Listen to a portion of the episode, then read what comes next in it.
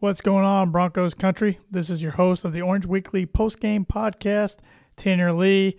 I'm going to be joined, like I am every week, by my co-host Jeff Ryan here momentarily. We're going to be breaking down the uh, Broncos loss on Sunday to the Chiefs at Arrowhead by a score of 30 to 23. Jeff was actually fortunate enough, lucky enough uh, to be there in person on Sunday, so it'll be cool to hear uh, straight from him about his experience, the game day culture at Arrowhead, all that stuff. Um, but really wish we were talking about a Broncos win. Um, but is what it is. We're just got to move forward and get ready for the Texans. So with that, here's a little music from the Mad Fanatic.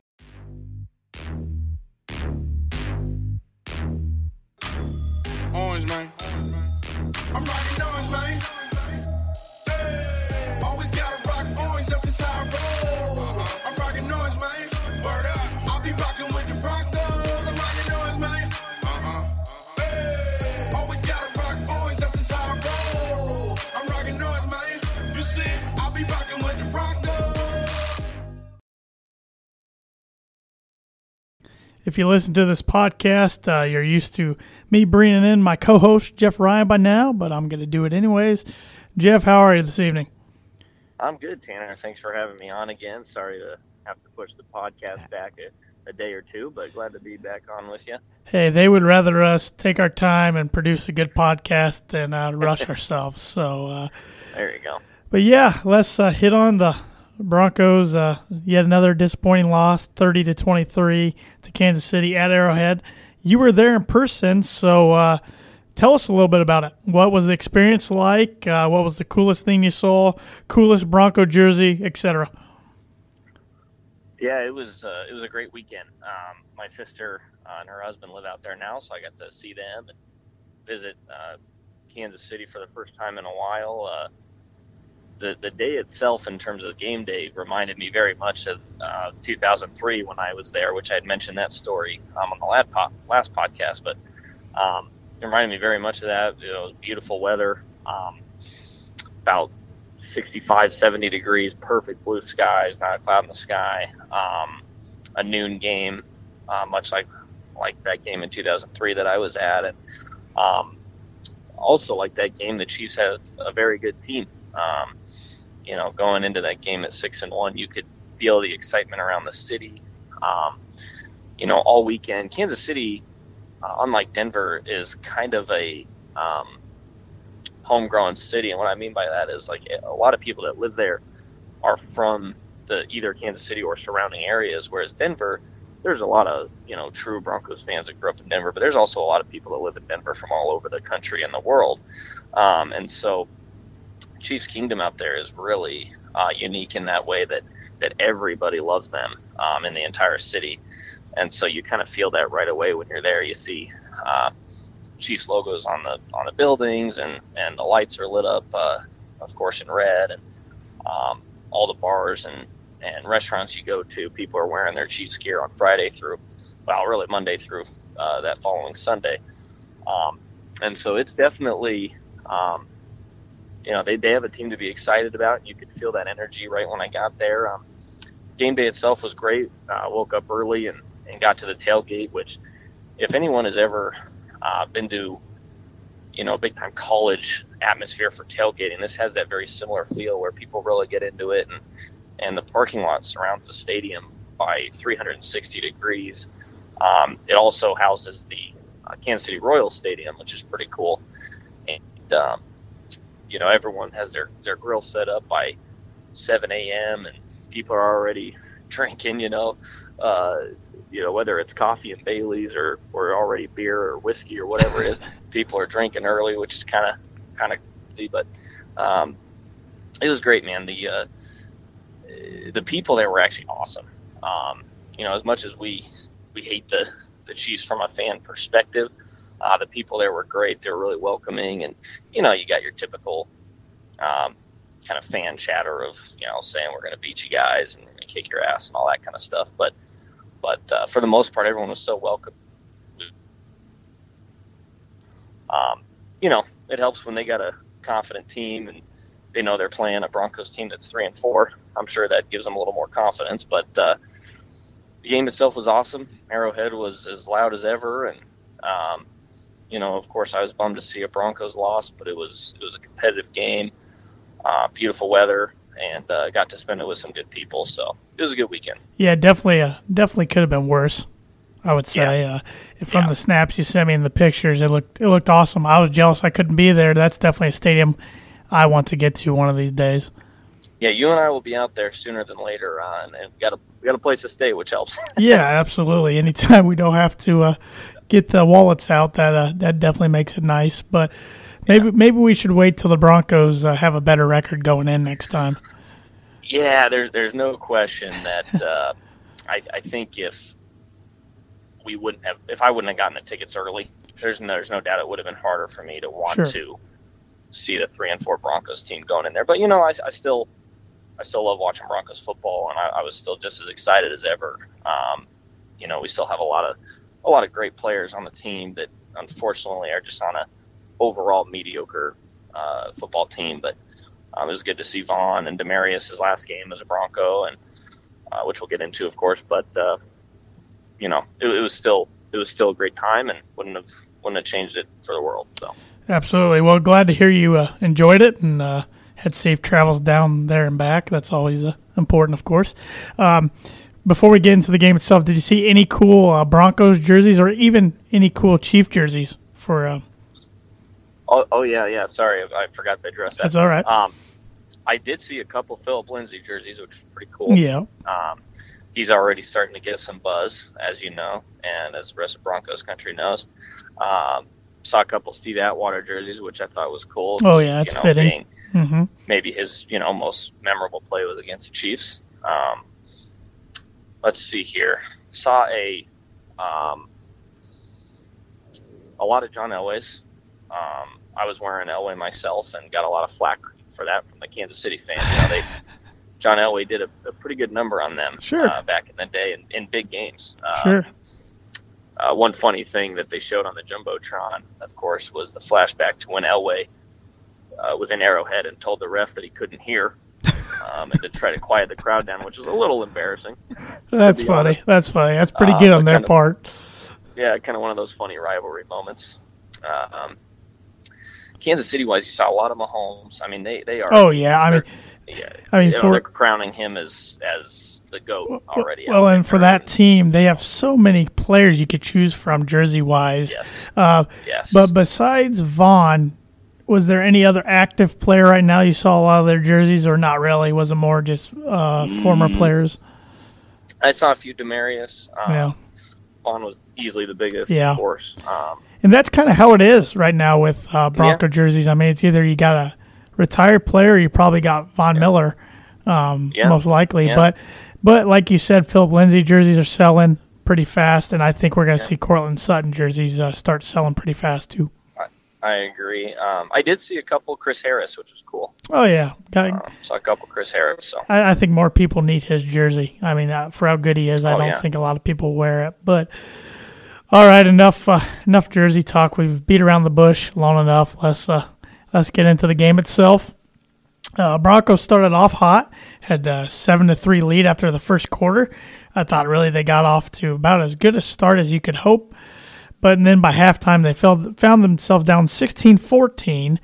But they had the momentum going in the half when Case Keenum found a wide open Tim Patrick for his uh, first career touchdown. How were you feeling at halftime? Uh, well, I was I was feeling thrilled to be in the game, um, just down by two points, um, especially because I think we got the ball back with. Correct me if I'm wrong, but it was maybe over a minute. But I, I even thought it was maybe like 54 seconds. It was over a minute. I think it was like a minute 15, if, if my Okay, mind serves me okay. correct. Okay, yeah, it's funny how when you're in the stadium, you kind of lose track of Oh, sure. exa- Mhm. exactly the time and things like that. But um, it was definitely under two minutes, and I was impressed that we were able to put those plays together and get get back in the ball game. I was also though worried because I knew Kansas City was getting the ball at the half, and we had since the end of the first quarter had not been able to stop them whatsoever. Um, so I wasn't feeling confident by any means. Um, I was also really frustrated because I think I don't like to harp on you know one play throughout a game, um, but this game had one play to me that really altered uh, the way the rest of the game went, in my opinion. And uh, it was third and two in the second quarter. Um, we were up seven to three. We were moving the ball. We had two huge penalties before this play um, that set us back because we had completed a pass to Emmanuel Sanders down the right sideline. Um, that would have set us up around the, I want to say, like 35 yard line. Um, and it was called back because of offsetting penalties. And then there was a hold on Bolles. Um, Imagine course, that. which which we'll get into. um, but the play that I'm referring to is third and two. We've been running the ball great all day, and then uh, decided to get fancy. Musgrave did and called an end around to Emmanuel Sanders, which went backwards for five yards, setting up a long uh, Brandon McManus field goal, which every Bronco fan in the stadium kind of saw coming. That the you know the crowd was really into it. He hadn't missed a field goal all year, and he pushes it right. Uh, so that that right there to me was the biggest uh, momentum changer in the game because up to that point we had total control. I mean, we looked like we were flustering Mahomes. We had gotten him outside the pocket. He was uh, throwing the ball away. Um, we could have taken a 10-3 lead. Instead, they get the ball, drive down, make it 10 to seven, um, and uh, of course scored again, missed extra point. And uh, long story short, I was glad that we made it 16-14. But in my opinion, that that series there um, with the third and two play was the biggest uh, momentum turner in the game.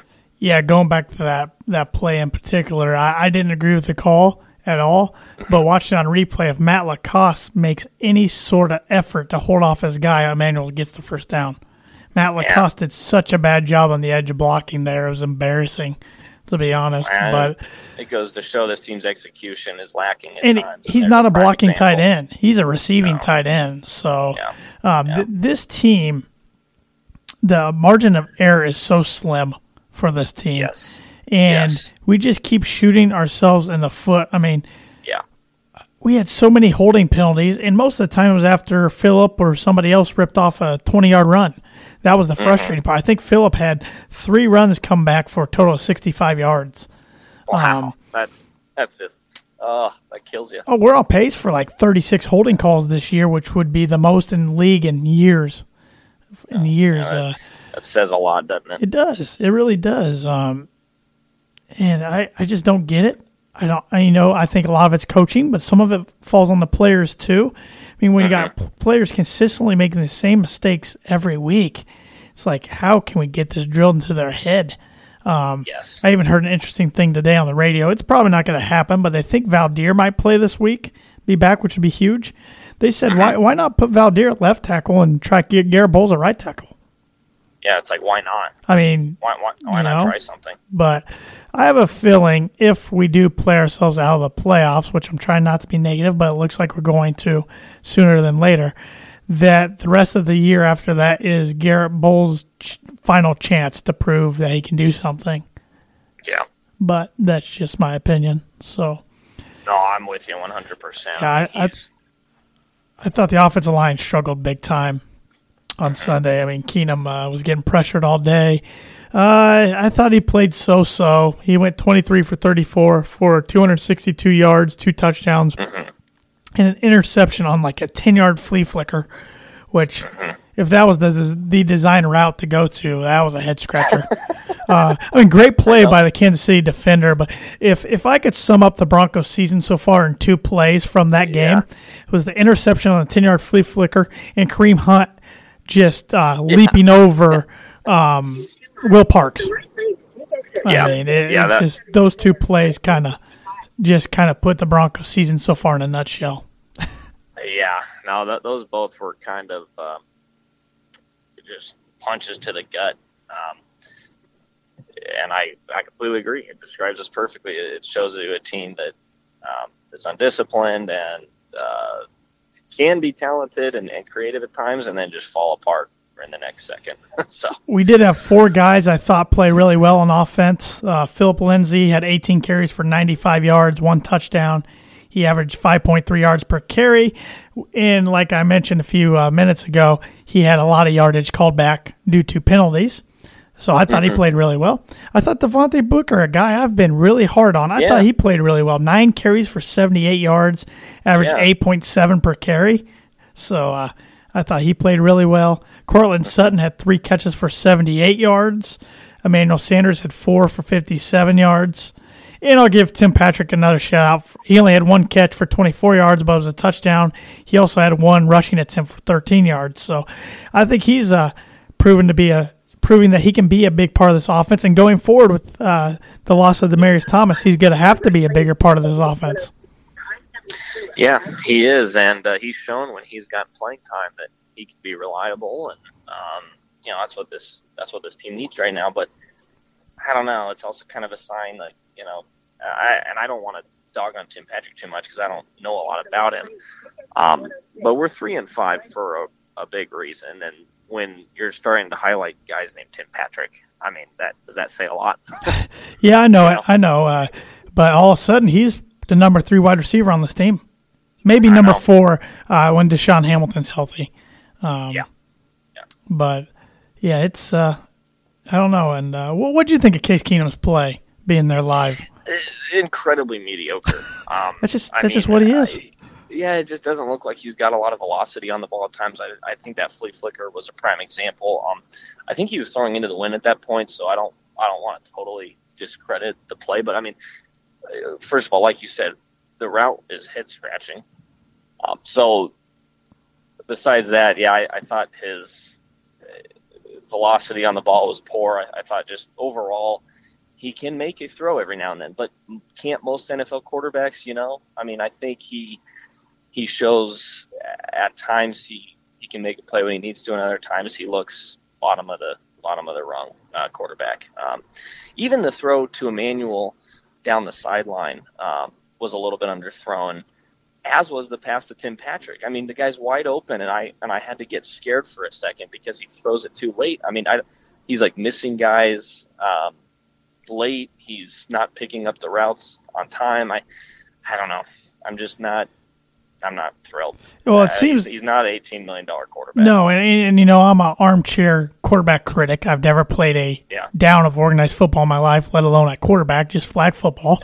And uh, but he his miss is the underthrow. The only throw I can that stands out as an overthrow miss this year was that one in Week Four against Kansas City at home to Demaryius. Mm-hmm. Uh, he, he he his miss is the underthrow. He did he just Yeah, doesn't put enough juice on it. Yeah. You don't see Mahomes doing that. His miss is No. the overthrow, which you saw in an interception to uh, Justin Simmons. Yes. Yeah. Um, and, and, and but you know, I thought Mahomes played very average until I looked at the statistics. He was Mm-hmm. 24 for 34 for 303, four touchdowns, one one interception. I know. Still pretty know. good game. And, and we did Yeah. sack him. We had one and a half sacks on him.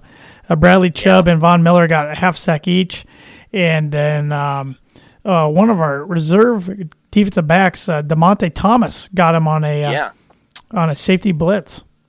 Yeah, So- that was a really nice sack late in the game when we needed a play. Um, there, I'm telling you, there was times, from my perspective, watching the football game in the stadium, I felt like we actually contained Mahomes really well, like you th- like you thought. Um, now his stats say otherwise, but I think a large part of that is because their offense is so interesting and it's so efficient that a lot of their yards are after the catch. Um, so it didn't feel like he was airing the ball out a ton or anything like that. You know, I mean, it felt kind of like a Patriot style offense where a lot, a lot of dink and dunk, a lot of, you know, five to ten yard, um, uh, uh, you know, I don't fade routes and and uh, cut route. I don't know what I'm trying to say. Sorry, but um, It was just a lot A of lot of- flat routes, a lot of hitting. Yeah. Oh, uh, uh, he he hit Kareem um, Hunt out of the backfield five times. yeah, Uh, but but they did have some big plays. I mean, I'm looking at their stats. Sammy Watkins had eight catches for 100, 107 yards, two touchdowns. Travis Kelce had yeah. six catches, 79 yards, touchdown. Um, Yeah. uh, Tyreek Hill had three catches for 70 yards. So they did hit some hit some big ones, but they did they didn't really spread the ball around a ton. They just went to their same guys, and we just couldn't stop them. no, no, we they're they're so much faster. I mean, they are so much faster than our offense. It's unbelievable. Um, Well, and and going back to our offensive line, uh, you know, struggling. I didn't realize this till right now. Dee Ford had three sacks himself. Yeah, and uh, I don't know if that was on the left side with Bolles or what, but Well, you know, they were without Justin Houston, who was a late scratch before the game, so I was feeling pretty Mm-hmm. good about that. But they got the they got the case five times.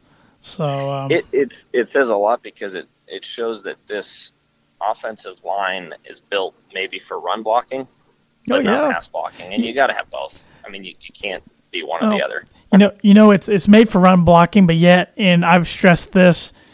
I stressed this pregame before the game Sunday. I know Kev Dan and uh, David stressed this last night on the Beers Broncos and No BS Facebook show. I'm just gonna keep stressing it because I just can't get over it. The Broncos right now are averaging 5.5 yards per carry, which leads the league, and uh, is the top in franchise history. History Wow, wow. but yet we're towards the bottom in rushing attempts. that, that there, what more evidence do we need than that right there? Nah, yeah, that's fireable. Yeah, in my opinion. yeah, in um, terms of in Musgrave especially. I mean, there's some things he does that I like. Other things just have me scratching my head. That that goes for the whole coaching staff. It does. Um, I think does. Joe Woods has got his defense a little more under control the last Mm-hmm. couple of weeks, but it seems like Musgrave's offense is taking. Jeff, I don't. I mean, besides Cardinal game, I don't have confidence that this team can score 30 points. No, I no, really I, don't. don't. I don't either. I mean, look at the team we we scored more than thirty points against. They're one and seven. They're trash. They're a- the and worst team in the NFL, yeah, or one of them. yeah. So uh, no, I, I have no confidence in it either. I mean, you get the ball back. Not not to jump ahead here too much, but you get the ball back when when we're down thirty to twenty after a huge interception from Justin Simmons, and you're thinking, great, we got a whole quarter. If we Mhm. can even score a Mhm. field goal here, Yep. within three minutes we're in this football game. Yep. And Case throws that pick. I mean, The flea flicker. those, yeah, that's the kind of stuff that's been going on all season because this offense is just so, so bad at times. Yep. Oh, Yep. It, it's just there's no consistency. Uh, there's just none. None in the and, coaching and I'm, staff. I'm really of the belief that, you know, I know we've talked about how we don't want Lindsay getting hurt by touching the ball more, but that guy needs the ball in his hand. No, you're right. He, he's dynamic, and uh, um, I haven't read or heard anything about Royce Freeman this week. It'd be nice to get him back too. Um, Yeah. Yeah. But no, Philip Lindsay's special. He really is. He's he's a He good is. he's a good football player. yeah. And he's so versatile. Um, yeah, and I thought he played good. Um, but uh, any any other thoughts on the game itself before we move on to this next topic? Um, I think it. Uh, I, I think it showed exactly what both teams were. I think it showed that we're a three and five football team. Um, that you know could finish with six or seven wins if we play decent enough. um, it also showed at times that we could not win a game the way Yeah, we play at times. absolutely. Um, but I, but I think our record is very indicative of the kind of team Yeah. we are. I think we're a subpar, Yep. mediocre football team with a journeyman quarterback and a coaching staff that looks lost at times um, but but can be competitive at, at times as well. I mean, it, it's not like we got blown out against arguably the best team in the league.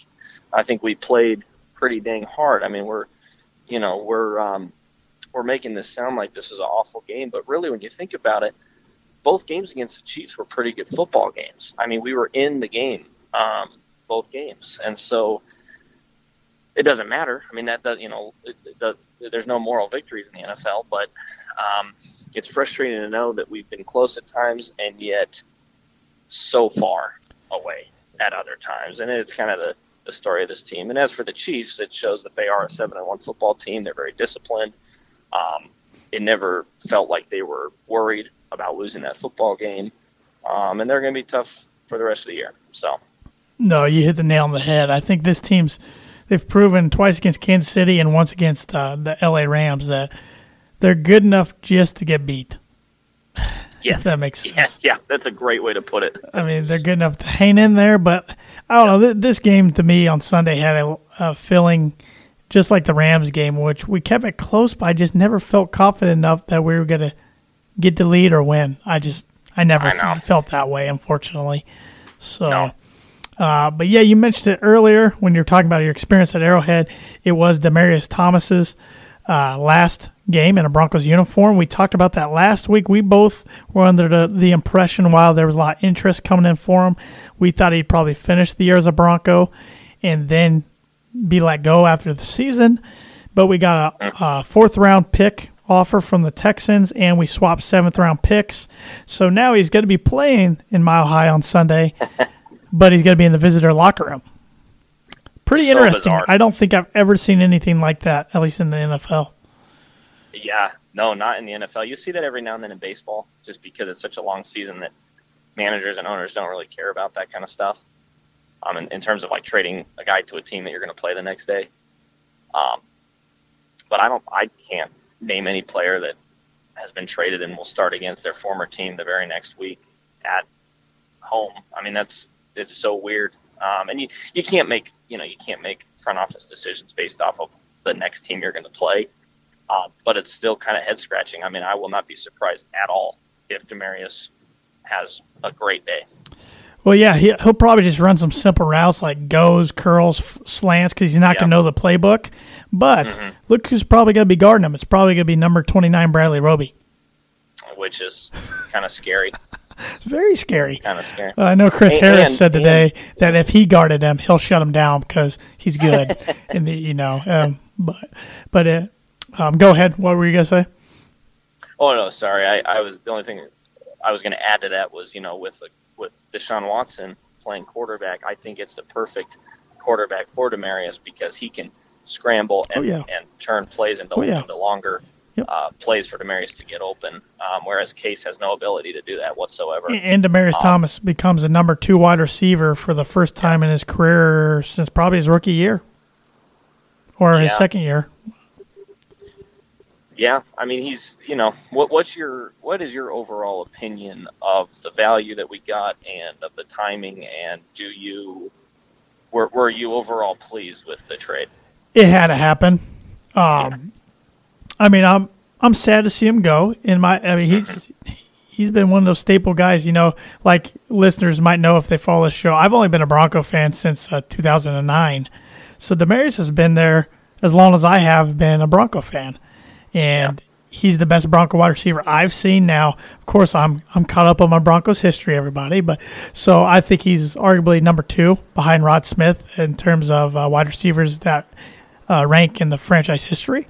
Um, so he's definitely arena famer. Joe Ellis already um, came out and said that, so which was cool yesterday. Um, but Cool. uh, you know, I'll I'll never forget some of the highlights he had, especially the uh, wild card uh, catch and run in overtime from Tim Tebow against Pittsburgh. I don't think any Yep. Bronco fans ever going to forget that. One of the best moments in uh, Mile High history. Um, Yeah. But I think the timing of it, it had to be done. Um, I was a little disappointed in the value at first when I heard we only got a fourth round pick and swap sevens until I heard what was coming in. Um, according to, I believe it was Cecil Lammey, a lot of teams were only offering a sixth round pick. So this fourth round pick is by far the best offer we got. Um, Wow. I do know the Patriots were interested, so were the Philadelphia Eagles, who actually went out and got Golden Tate for a third round pick um, just a little bit later after the Demaryius was traded. So, uh, so I when you put it in those circumstances, I can't really complain about fourth round pick. It's definitely time for everybody else to step up. I mean, Emmanuel Sanders has got to be a number one wide receiver for the first time in his career. Courtland Sutton's now the main guy. I mean, I think his play, anyways, and the promise he showed was another reason why John was ready to pull the trigger. Um, saves the Broncos a lot of money because the Marys was going to be owed a bunch of money next year. Um, they're, they're building money to make moves in the future. Um, Yes. While it might hurt this team now, it's going to help them in the long run. And I want to go back to a comment John Elway made yesterday, shortly after they traded um, Demaryius Thomas. I thought it was interesting. He said he was happy for DT, went over all his accolades, and said now he gets to go to a team that's in the pennant race. Which, for one, I thought was weird to call it a pennant race because usually that's a baseball reference. But two, Yeah. a lot of people didn't catch on to this. I did right when he said it. My eyebrows kind of raised. So he's admitting that while the Texans are in the race, the Broncos are not. He's pretty much admitting that without Yeah. flat out saying it. I thought that was kind of Yeah. genius on his part. Yeah, yeah, I, I completely agree. I got the same I got the same feeling of all right, well, I guess we're throwing in the towel. And you know, I, I've never said this um, since Peyton, and I've never wanted to admit it until now. Um, but unfortunately, the Denver Broncos are in rebuild mode. Uh, we are. We, we're a rebuilding organization. Um, we're not a win now team anymore. And, um, you know, we wanted to believe that maybe Case could be that Jake Plummer miracle and get us 13 wins. It's never going to happen. Um, we're trading away a long time cornerstone on offense. Uh, the defense has been totally rebuilt uh, for the most part uh, since Super Bowl 50. Uh, we've lost some very key pieces. You know, Von's not going to be in his prime forever. I mean, he's still great and should should give us a few more good years. But I mean, we got to look at this the way it is. The Broncos are rebuilding, and um, I don't know. It's just hard for me to admit that because I've never seen this team in my lifetime go through this. Literally, I've never. I mean, even after even after Elway, we, we bounced out of uh, the Brian Griese era so quickly. Um, it's uh, it's just hard to see, but at the same time, you know, and we've been very fortunate, you and I, to watch some great games, especially with DT, like that Pittsburgh game you said, and um, you know, hopefully the organization can get their feet under them and, and get back to winning football. But I'm ready to say that they're fully in rebuild mode. Yeah, I well, look, we're starting to see a youth movement a little bit. I mean, on offense, all of a sudden without DT, you got Emmanuel as the one wide receiver, but he's only on contract through next year. He's in his thirties. But then you got a young guy in Courtland Sutton. Uh, you got a young guy in DaeSean Hamilton. You got a young guy in Tim Patrick. Not sure what his future is going to be with the Broncos, but um, he's he's right now arguably the number three or four wide receiver, so I'm putting him in there. Your tight ends are all pretty young. Your running backs are all young. Um, yeah. So on offense, you're pretty young all of a sudden. Defense, you still have Yeah. a mix, but even defense, I think we're slowly going to see that transition here. Yep. I mean, this is kind of a Yep. gen- generational transition we're seeing. And. Unfortunately, needs to be done, but it's going to be at a cost of taking some more lumps along the way. Yeah. Um, um, what? And you know, it's it's it's a weird situation right now with the franchise because this whole uh, the Bowlen family trying to do a lawsuit and everything. I mean, a lot of questions up in the air right now about the Broncos' future. Um, So it, it, it's a it's a it's a weird time. I mean, it's always always proud and happy to be a Broncos fan. Wouldn't want to like any other yeah. professional football team, but it's a it's a it's a Yeah. weird time to be a Broncos fan right now. it is. Um, We just got to remember better days are ahead, but they might take a little longer than we want to get here. Yep. Yeah, that's a good way to look at it. And you know, one reassurance for Broncos country out there is, you know, this is one of the worst stretches of Broncos football in terms of these last two seasons that we've seen in a long time. Um, but the fan support on Sunday was astounding. I mean, there was a ton of blue and orange everywhere from the tailgating lot to inside the stadium, and uh, there was pretty loud Broncos cheers even in that first quarter when things were proud organization. I wouldn't want to be a fan of any other team. Um, I still say that proudly, and even you know to be a Patriots fan, but I still wouldn't wouldn't want to be any uh, fan of any other team. And uh, I hope they figure it out. Um, you said it perfectly. It's a weird time.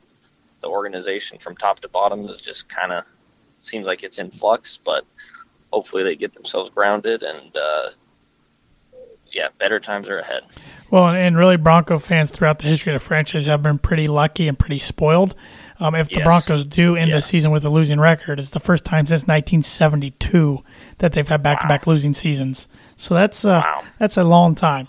I mean, think about It all is. the other franchises who have had back-to-back losing seasons in that time span. Every single It one is. of them. It- yep, yep. Even even the New England Patriots before their their uh, great run here since 2001 uh, were a bad football team for many years. Absolutely in they the 80s and were. early 90s. So Absolutely, they were. everyone goes through it. Everybody and, uh, does. hopefully, we get out of it. it's just not fun to go through it. But uh, I still have trust in Elway, even though, wow, you Google his name or on social media or something, and you see a lot of fans uh, blaming him, which he does deserve a good amount of the blame.